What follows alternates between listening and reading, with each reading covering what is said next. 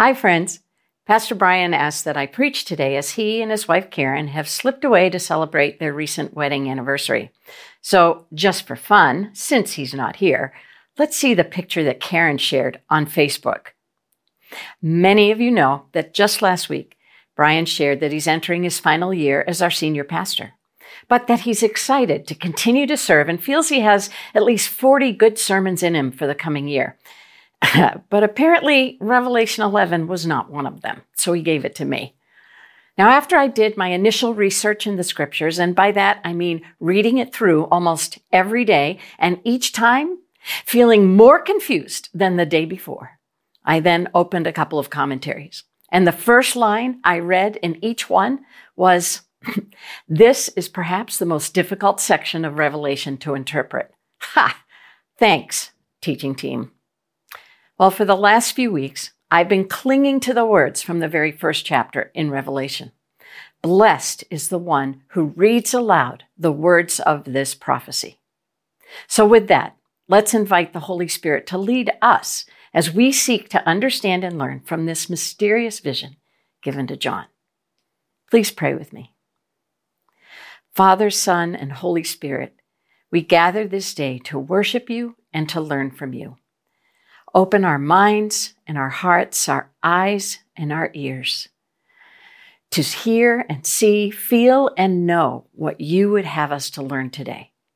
Send us from this worship center with renewed vision and commitment to be your witnesses to the world.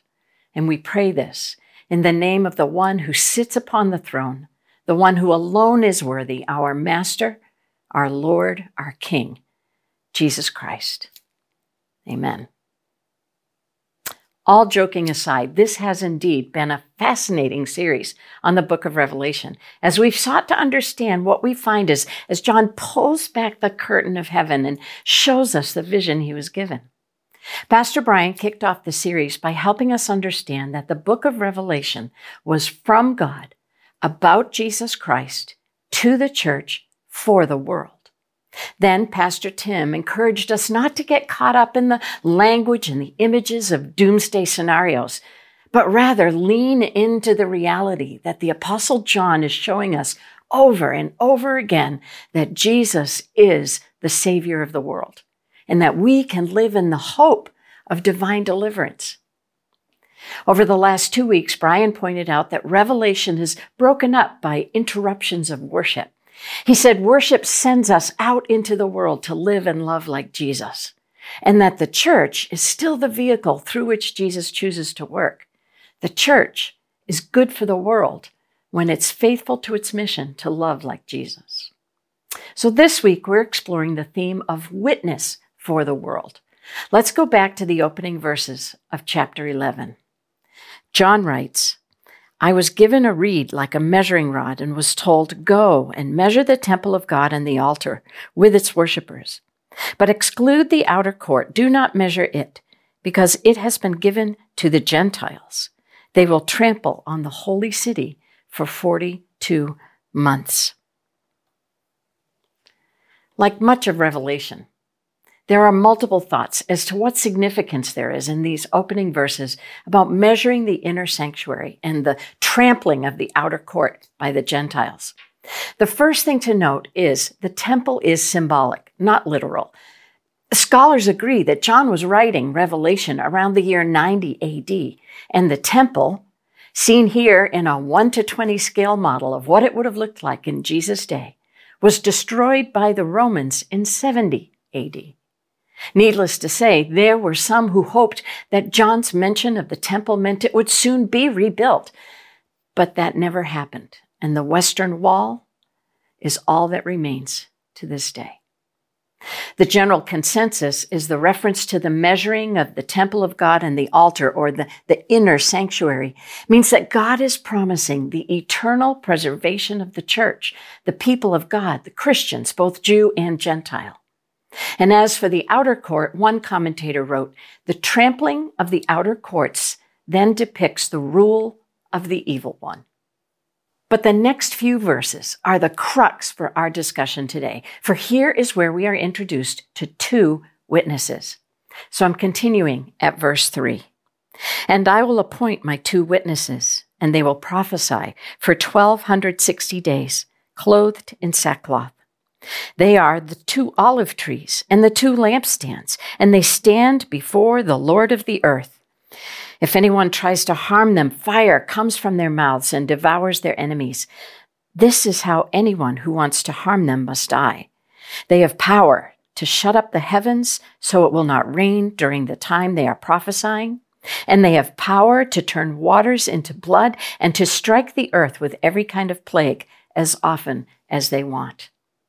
Now we're going to start having some fun. There are so many symbolic messages in these four verses that it's kind of like blowing bubbles on a breezy spring day as they all float off in different directions. Something I'll definitely be doing later this afternoon with the grandkids. So let's see what we can find when we look closely. First, we have two witnesses. Why two? Well, in the ancient world, there had to be at least two witnesses for something to be declared true. Jesus refers to this when speaking to the Pharisees about himself. John recorded this conversation in his Gospel, chapter 8, beginning at verse 12. When Jesus spoke again to the people, he said, I am the light of the world. Whoever follows me will never walk in darkness, but will have the light of life. The Pharisees challenged him. Here you are, appearing as your own witness. Your testimony is not valid. Jesus responded, In your own law, it is written that the testimony of two witnesses is true. I am the one who testifies for myself. My other witness is the Father who sent me. Jesus also modeled the importance of two witnesses when he sent his disciples and followers out into ministry in teams of two.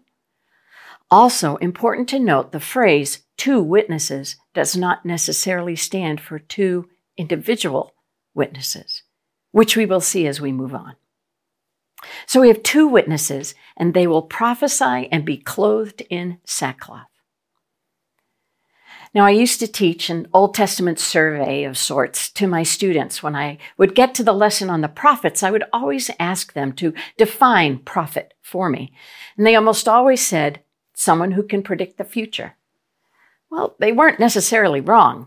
Webster's dictionary defines the verb prophesy as something that connotes inspired or mystic knowledge of the future, especially as the fulfilling of divine threats or promises. The New Bible Dictionary defines a prophet as a person who spoke for God and communicated God's message courageously to God's chosen people, the nation of Israel. But prophets are not just in the past, nor is their prophecy limited to predictions of the future. A prophet is someone who, under the power and leading of the Holy Spirit, speaks truth into a situation. Sometimes that truth comes with a call to repentance, a word of rebuke, or warnings of possible consequences. The fact that these two witnesses are clothed in sackcloth indicates that they are in mourning, which could mean repentance is involved in their testimony. Given that John has just recorded letters to the seven churches with some stern words of where they are each falling short, as Brian pointed out last week, perhaps this means these witnesses are prophesying or bearing witness to the truth of or their need for repentance. So hold on to that thought because the symbols are about to come fast and furious. Now, John identifies the two witnesses as two olive trees and two lampstands that stand before the Lord of the earth. If you have your Bible with you or are following along on your phone, you'll see that there's a note that references us back to the Old Testament minor prophet Zechariah, who was born into a priestly family and was a prophet to those returning to Jerusalem from the Babylonian exile. He was also prophet to the governor of the region, Zerubbabel, who was working to rebuild the temple. God spoke to Zechariah through a vision, and it's eerily similar to John's vision in Revelation. Listen to Zechariah's vision recorded in chapter 4.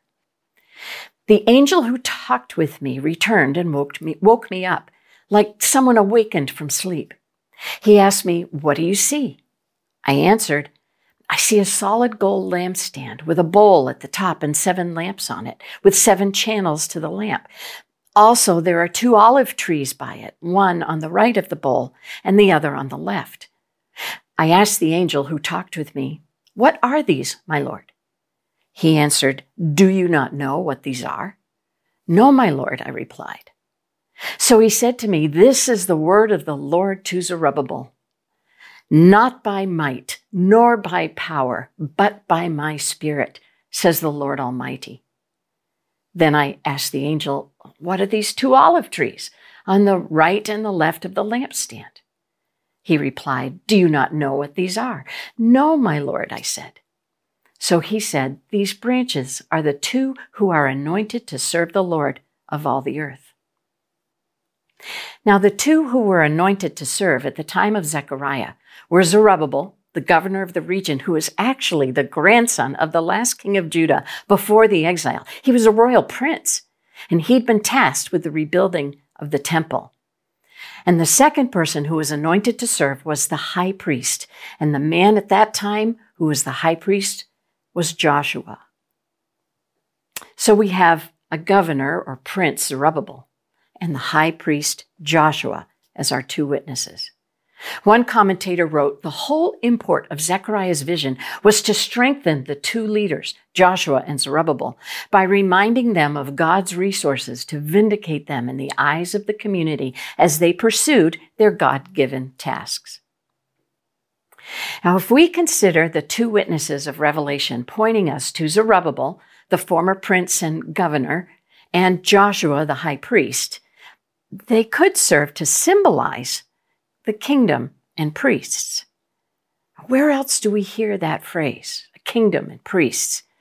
Both in the Old and New Testament. First, when God spoke to Moses at Mount Sinai after the exodus from Egypt. God said, This is what you are to say to the descendant of Jacob, and what you are to tell the people of Israel.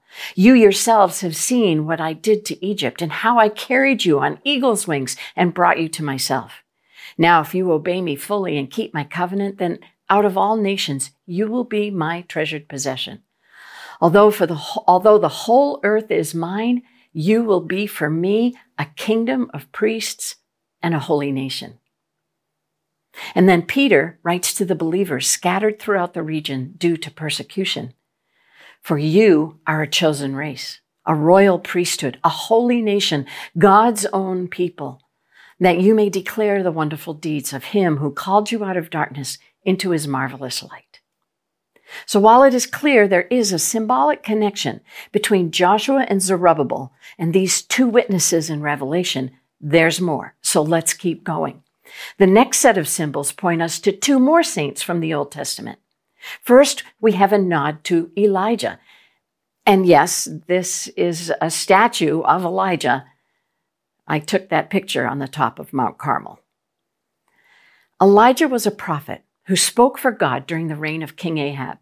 The king had married a woman named Jezebel who did not worship God. She worshiped the false god of Baal. She had taken the whole kingdom of Israel with her. And in 1 Kings 18, Elijah challenged the prophets of Baal to a contest on Mount Carmel. They were to each call down fire from heaven to burn a sacrifice. The prophets of Baal could not do it, but Elijah did. Fire comes from their mouths of the witnesses in Revelation 11. This recalls that occasion when Elijah called out to God and God sent fire down from heaven to defeat the prophets of Baal. And then in verse 6 in Revelation, power to shut up the heavens so it will not rain. Well, in 1 Kings 17, we read of the time when Elijah declared to King Ahab there would be neither dew nor rain in the next few years except by his word. So both of these acts were in judgment of King Ahab and his pagan wife Jezebel, who worshiped Baal instead of the God of Israel. Now, the rest of verse 6 in chapter 11 reminds us of Moses. For Moses was called by God to deliver the Israelites from slavery in Egypt and was given the power to perform powerful signs in order to convince the Pharaoh to let them go. The witnesses in Revelation 11 had the power to turn water into blood as well as to strike the earth with every kind of plague. Well, both of these signs are reminiscent of Moses' confrontation with Pharaoh before they were allowed to leave Egypt. So, what could we learn from this? Well, Elijah, in essence, symbolizes the prophets, and Moses symbolizes the law. For after they left Egypt, God gave Moses the law in the form of the Ten Commandments. So, where in the New Testament do we see Moses and Elijah? At the Mount of Transfiguration, which most scholars believe to be Mount Tabor. When John, the writer of Revelation, along with Peter and James, climbed up the mountain with Jesus and they experienced a miraculous presence of Elijah and Moses descend upon them in a cloud to speak with Jesus. Now, a quick side note. If you remember that story, Peter was so awed by this experience, he wanted to build three shelters there and just remain on the mountaintop and not return to the valley. And that valley that's in the foreground, by the way, is the Valley of Armageddon. Interesting that we can often be tempted to remain where we've experienced God in a powerful way rather than head back into what could be a troubled valley. But how else can we bear witness to the people who need Jesus if we don't allow our worship of God to send us back out into the world, as Brian pointed out a few weeks ago, to live and love like Jesus? Now, back to our symbols of Elijah for the prophets and Moses for the law. When does Jesus refer to law and prophets? When he was talking with some Pharisees and an expert in the law approached him, trying to trick him. Teacher, which is the greatest commandment in the law? Jesus replied, Love the Lord your God with all your heart and with all your soul and with all your mind. This is the first and greatest commandment. And the second is like it love your neighbor as yourself. All the law and the prophets hang on these two commandments. And our visionary, John, in all of his other writings, speaks a lot about Jesus' call to love. In what we call the Upper Room Discourse, John records five chapters of teaching Jesus gave the disciples on the last few days and nights before his arrest. John records one of Jesus' key instructions in chapter 13. A new command I give you love one another. As I have loved you, so you must love one another. By this, everyone will know you are my disciples, if you love one another. So our witnesses in Revelation 11 remind us of the law and the prophets, the sum of which Jesus tells us is to love, to love God and to love others, and that by this, this is how we will be known as his disciples. So what we've got so far in identifying the two witnesses in Revelation 11 are the priest Joshua and the governor, former prince Zerubbabel or we have, it could be Moses and Elijah, but there's still another layer of meaning in John's vision for the two witnesses. So let's look for a moment at verses 7 through 12. Now, when they have finished their testimony, the beast that comes up from the abyss will attack them and overpower and kill them. Their bodies will lie in the public square of the great city, which is figuratively called Sodom and Egypt where also their Lord was crucified. For three and a half days, some from every people, tribe, language, and nation will gaze on their bodies and refuse them burial. The inhabitants of the earth will gloat over them and will celebrate by sending each other gifts because these two prophets had tormented those who live on the earth. But after the three and a half days, the breath of life from God entered them, and they stood on their feet, and terror struck those who saw them. Then they heard a loud voice from heaven saying to them, Come up here. And they went up to heaven in a cloud while their enemies looked on. Pastor Tim, a few weeks ago, gave us a conclusion from his study that the beast to which John refers was actually the Roman emperor at the time. And we know that under that emperor, men and women who bore witness to the truth of who Jesus is were publicly killed for their testimony. People mocked them, heaped insults on them, even after their deaths. So, in this revelation scene we have here, the refusal to bury the bodies of the witnesses for three and a half days was evidence of their disdain for the believers. But then, John tells us that God breathed new life into them and then called them into heaven in a cloud. And this is what leads scholars to another theory of the meaning or identity of the two witnesses. We now have Enoch and Elijah, the two Old Testament people who are recorded that neither experienced physical death, but rather were gathered into God's presence in some miraculous way. We find Enoch in Genesis chapter 5 in the genealogy of Adam's descendants. When Enoch had lived 65 years, he became the father of Methuselah. After he became the father of Methuselah, Enoch walked faithfully with God 300 years and had other sons and daughters. Altogether, Enoch lived a total of 365 years. Enoch walked faithfully with God. Then he was no more because God took him away. The writer of the book of Hebrews refers to Enoch among the list of saints in chapter 11. By faith, Enoch was taken from this life so that he did not experience death. He could not be found because God had taken him away. For before he was taken, he was commended as one who pleased God. Enoch had walked with God faithfully. He was someone with whom God was pleased. And then we have Elijah again, and this part of his story picks up right after he'd had that victory over the prophets of Baal on Mount Carmel. He had then fled into the wilderness to escape the vengeance of Jezebel, the wife of King Ahab. And it was here in the wilderness that God spoke personally to Elijah, not in the wind, not in an earthquake, not in a roaring fire, but in a still, small voice the voice of God told him to go and find Elisha and anoint him to succeed him as prophet. And then later in 2 Kings, we read that as they were walking along and talking together, suddenly a chariot of fire and horses of fire appeared and separated the two of them. And Elijah went up to heaven in a whirlwind. Elijah, Elisha saw this and cried out, My father, my father, the chariots and horsemen of Israel. And Elisha saw him no more. Enoch walked with God. Elijah spoke personally with God. In their own way, each man bore witness to the truth of God. And yet the writer of Hebrews notes that these two and other Old Testament saints, men and women, were all commended for their faith, yet none of them received what was promised.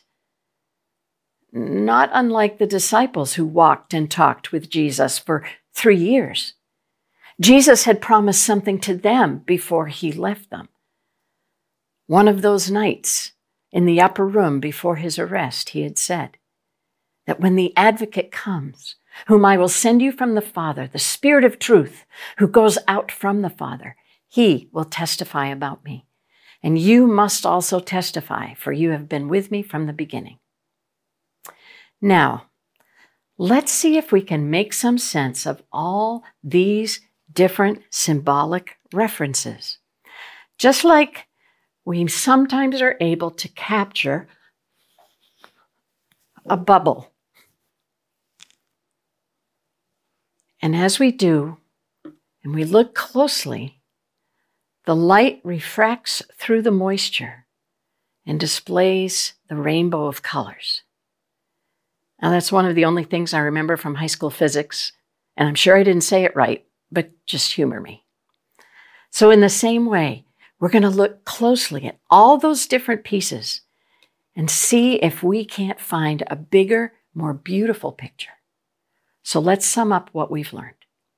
Two witnesses could be governor or Prince Zerubbabel and the high priest Joshua, symbols of the kingdom and priests. And Peter tells the early church that they are a chosen people, a royal priesthood, that we may declare the wonderful deeds. Or the prophet Elijah and the lawgiver Moses, symbolizing the law and the prophets, summed up by Jesus in love the Lord your God. Love your neighbor as yourself. This sums up the law and the prophets. By this the world will know you are my disciples if you love one another.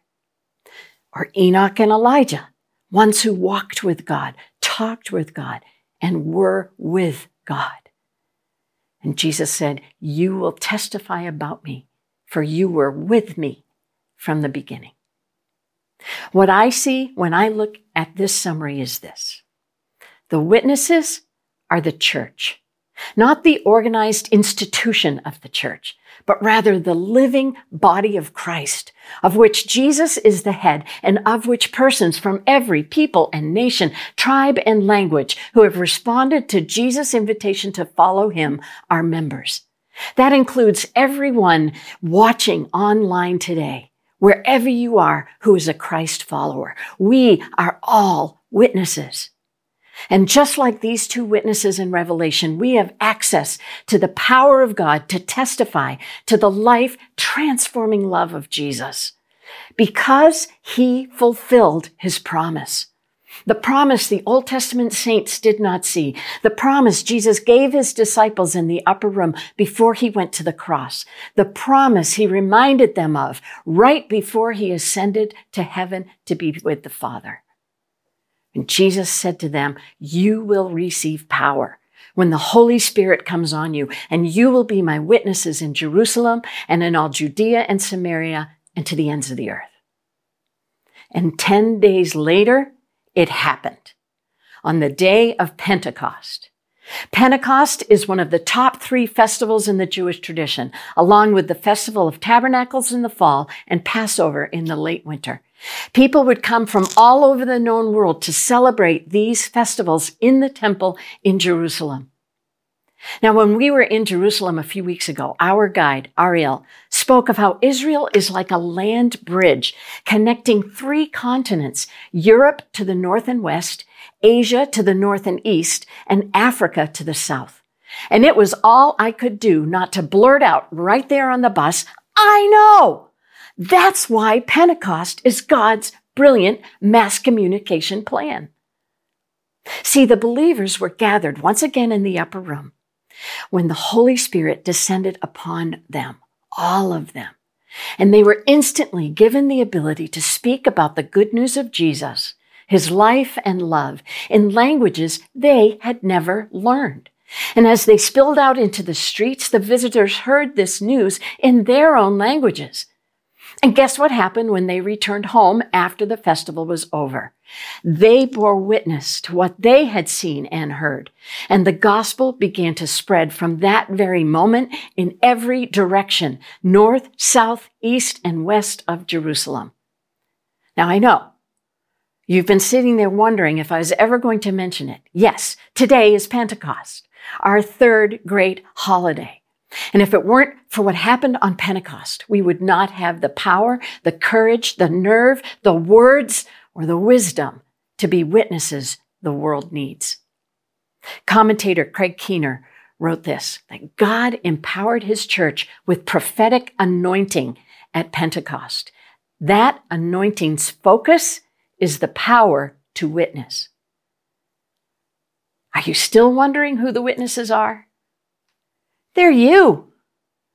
The two witnesses in Revelation are not random symbols of past heroes. The two witnesses, no matter which connection you make, all point to us, each of us, members of the body of Christ, the church. And we are called to bear witness to what we have seen and heard to be true about Jesus' love for every people and tribe and language and nation, no matter what the cost.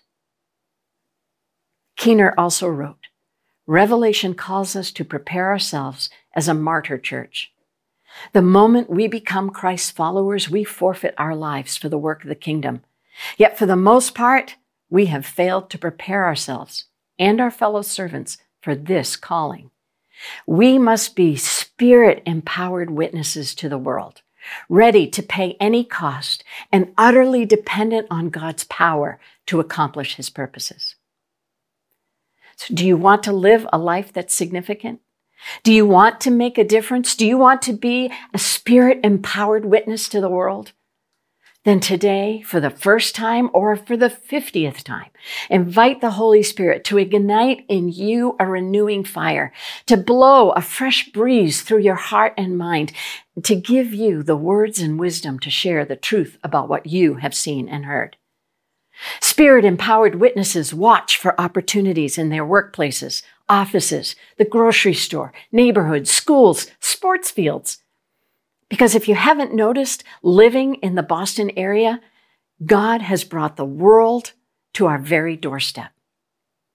Friends, until Jesus returns, this is what we're supposed to be doing. Don't get discouraged by the troubles in the valley.